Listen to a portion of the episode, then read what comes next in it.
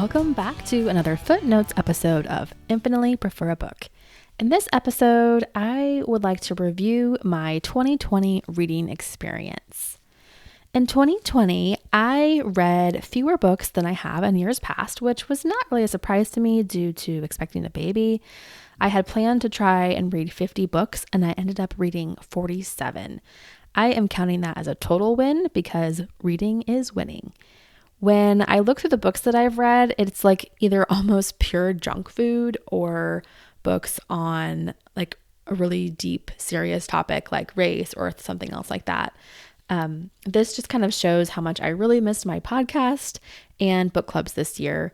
Those outlets pushed me to read more books that are, I feel like, somewhere in the middle, entertaining while still thought provoking. The good thing is that I added a bunch of these types of books to my to be read list for the future because even though I wasn't recording podcast episodes or attending very many book clubs, I was listening to podcasts and things where I got book recommendations and was talking to other people about books that I should be reading.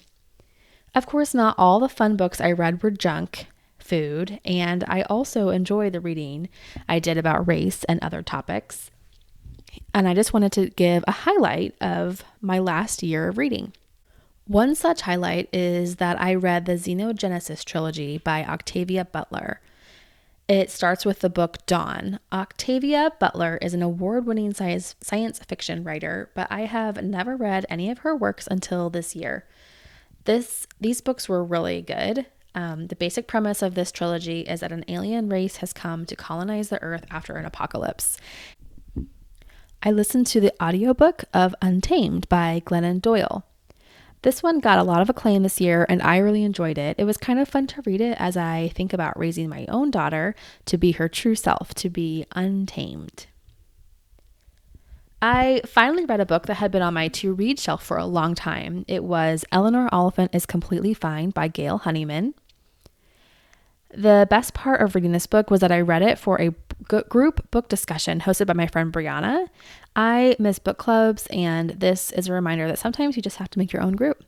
I hope that I can do that more in 2021. I, like many others, did some soul searching this year about racial justice, and I read several books on the topic. Two of the ones that I read were by Ibram X. Kendi, and they were so great. I really love his writing style. One was How to Be an Anti Racist, and the other was Stamped from the Beginning. Stamped was a super long book about American history, but it was really interesting and I learned a lot.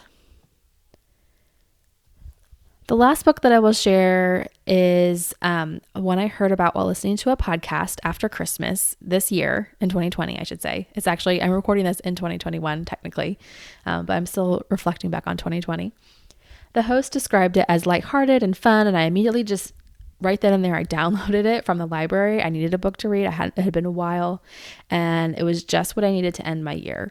It was called The Switch by Beth O'Leary. It's a light romance set in contemporary Britain. It's a story of a big city girl who goes to live in a small town village. Super fun, but also heartwarming. I recommend it. That's it for this footnotes episode. What did you read this year? Let me know at infinitely prefer a book on Instagram or email at infinitely prefer a book at gmail.com. Happy reading.